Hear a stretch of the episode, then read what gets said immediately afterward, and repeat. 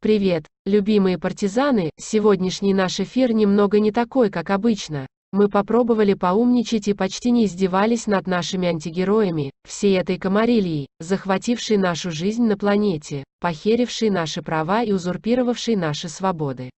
Вам решать, что из этого вышло и как будет дальше, не забывайте лайкать наши материалы, подписываться на наши каналы, писать нам секретными способами, которые мы указали на сайте в глубоком вебе, где мы уже прижились и чувствуем себя неплохо вдали от регуляторов и ограничителей, ждем там и вас. Да, сейчас, когда эфир монтируется, непонятно будут ли потроха, если будут, в прямом канале в Твиттере сообщим. Итак, что у нас сегодня в меню? То, что Лукашенко ворня кает в западный телевизор о ядерной войне НАТО и РФ безусловно доказывает, что действует он не сам, а по указке и точному сценарию, написанному в Москве, такой себе Жириновский для Запада, проговаривает контрольные, проверочные вбросы, от которых всегда можно отказаться, сославшись на невменяемость спикера, как в случае с Фигуристовым, когда Путин, нивелируя его заявление, говорит, что даже не знает, кто его уполномочил, и что тот иногда несет такую пургу. Вторым доказательством согласованного пиздежа является заявление Лукашенко о том, что его страна всегда была мирной. Это почти то же самое, о чем недавно вещал его шеф из РФ, что Россия никогда ни на кого не нападает по-РФски это выражается так, не люба, не слушай, а врать не мешай. Еще Лукашенко, по старой советской традиции, загоняет себя в угол в подвале, в котором вот-вот захлопнется входная дверь. Премьер-министр Польши уже заявил, что в стране, из-за мигрантского кризиса, созданного двумя старыми маразматиками из РФ и РБ, рассматривают разные варианты санкций, в том числе и полное закрытие границ с Белоруссией.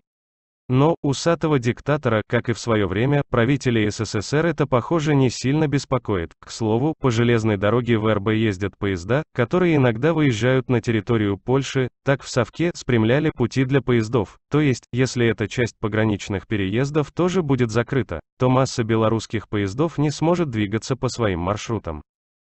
Янукович, беглый подчиненный Путина в Украине, во время украинского Майдана, испугавшись украинцев, планировал самоубийство, по версии еще одной ненормальной, такой же, как и Янукович. Потом, испугавшись собственного самоубийства больше украинцев, передумал, тут две неувязки. Первое, как вообще Янукович мог что-то планировать. Второе, как этот циничный гопник мог собираться себя убить, разве что. Его собирались убить, чтобы потом обвинить Майдан в его ликвидации. В такое еще можно поверить, зная, кто управлял всем этим безумием из-за границы.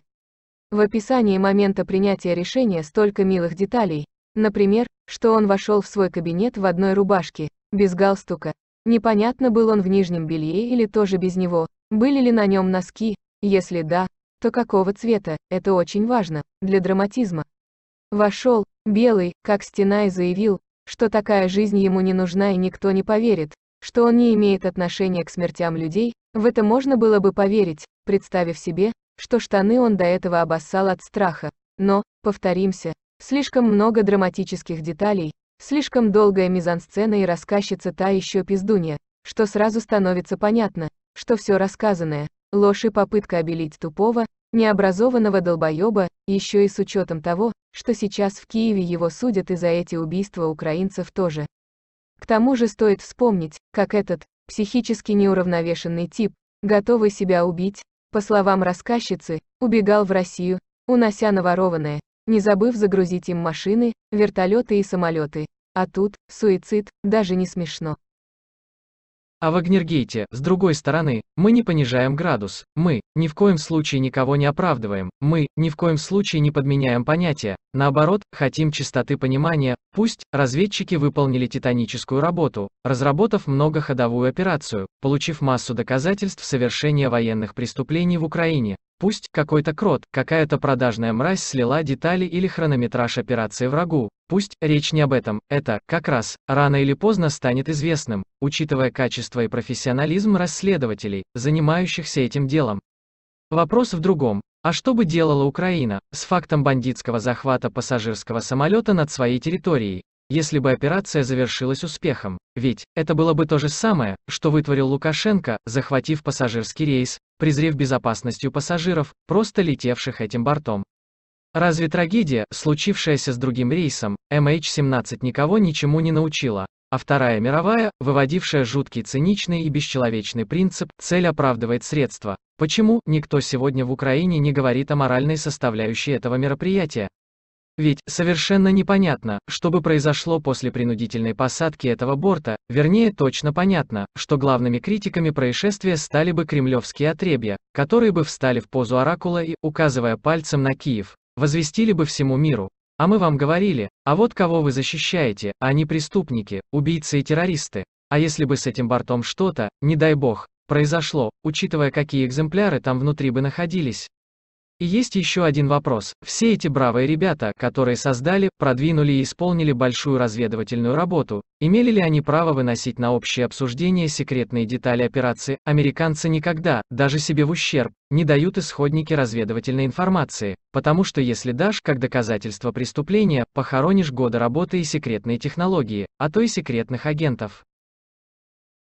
О наступлении РФ на Украину зимой, Песков называет это слухами и провокациями, истерикой, которая нагнетается искусственно. А нафига она нагнетается, не поясняет, ну, в том смысле, что кому-то это должно быть выгодно.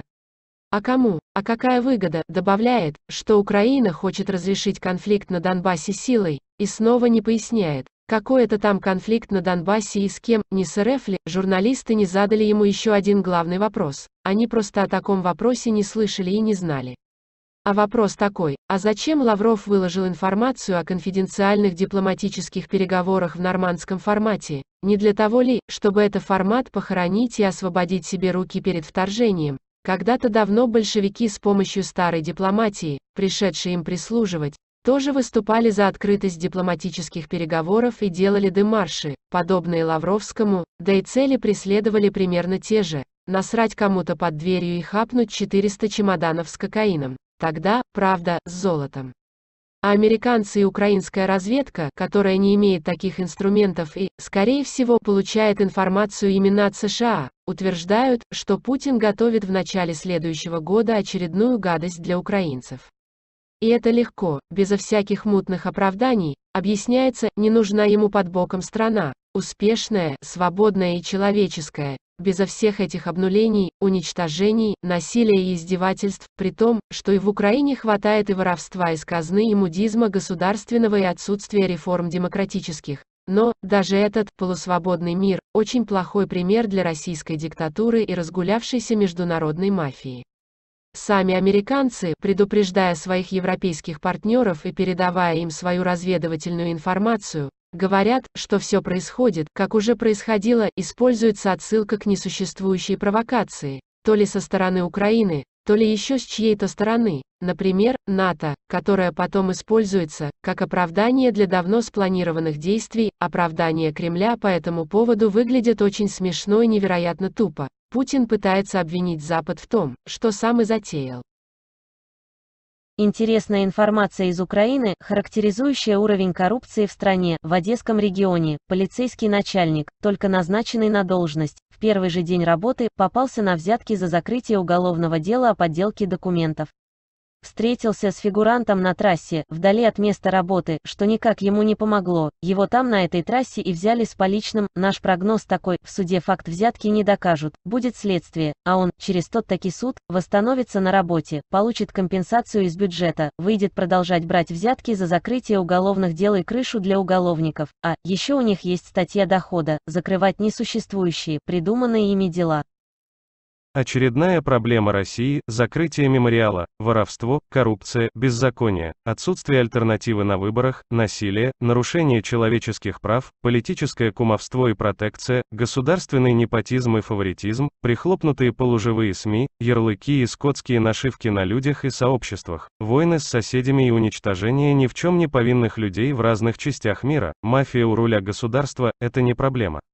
А вот закрытие какой-то непонятной, аморфной, ничего не созидающей хрени – это уже проблема. Почему? Потому что лидеры какого-то общественного мнения говорят нам, что без этого пенсионного сообщества нам не обойтись, а мы считаем, что важны не слова, а действия, не намерения и красивые позы, а результат, в этом смысле, ни мемориал, ни оппозиция, ни лидеры борьбы за Россию будущего ничего не решают. Поэтому чем больше говна, тем больше величия и гордости за сраную, заеложенную жизнь местного Мордора, долой мемориал.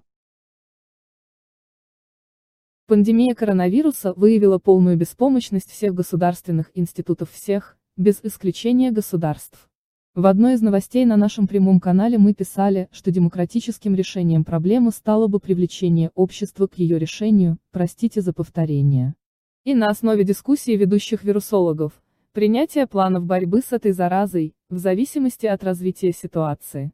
Тогда была бы понятна необходимость всех действий, они были бы легко приняты социумом. Вместо этого, мы все попали в какой-то идиотский аттракцион. Нас загоняют в какое-то стойло, лишая возможности перемещаться, нас ограничивают то в правах, то в свободах, и все это под эгидой борьбы не с вирусом, а с противодействием возможному коллапсу медицинской системы. Складывается впечатление, что речь идет не о возможном коллапсе медсистемы, а о коллапсе системы управления государствами. Ведь если система избыточна, ее модернизируют, уменьшая до рациональных размеров, а если недостаточно, то расширяют, они ограничивают к ней доступ. Это наука, а то, что происходит, нонсенс. А так, выходит, что мы стали инструментом безумных действий каких-то необразованных выскочек и дилетантов. Мыслимо ли такое в наше время? Причем, все проблемы, источником которых стали именно эти невежды, они легко перекладывают на саму пандемию и на плечи людей, которые, якобы не выполняют их рациональных указаний. Будто бы они их безумные решения, не имеют никакого отношения к тому, что сейчас происходит. Да, кстати, а вы знаете, что это вы лично соглашаетесь с ограничениями, накладываемыми на вас гражданством определенного государственного образования и в любой момент можете от этих ограничений отказаться, например, сменив место своего нахождения на какой-нибудь необитаемый остров, планету, систему. Любимые наши партизаны, не пренебрегайте своей безопасностью, держите дистанцию, носите защитные маски, принимайте вакцины, не болейте, до следующих эфиров. Ваше подпольное радио Зоопарк, не забывайте нас лайкать, подписываться, помогать и поддерживать нас, мы вас любим.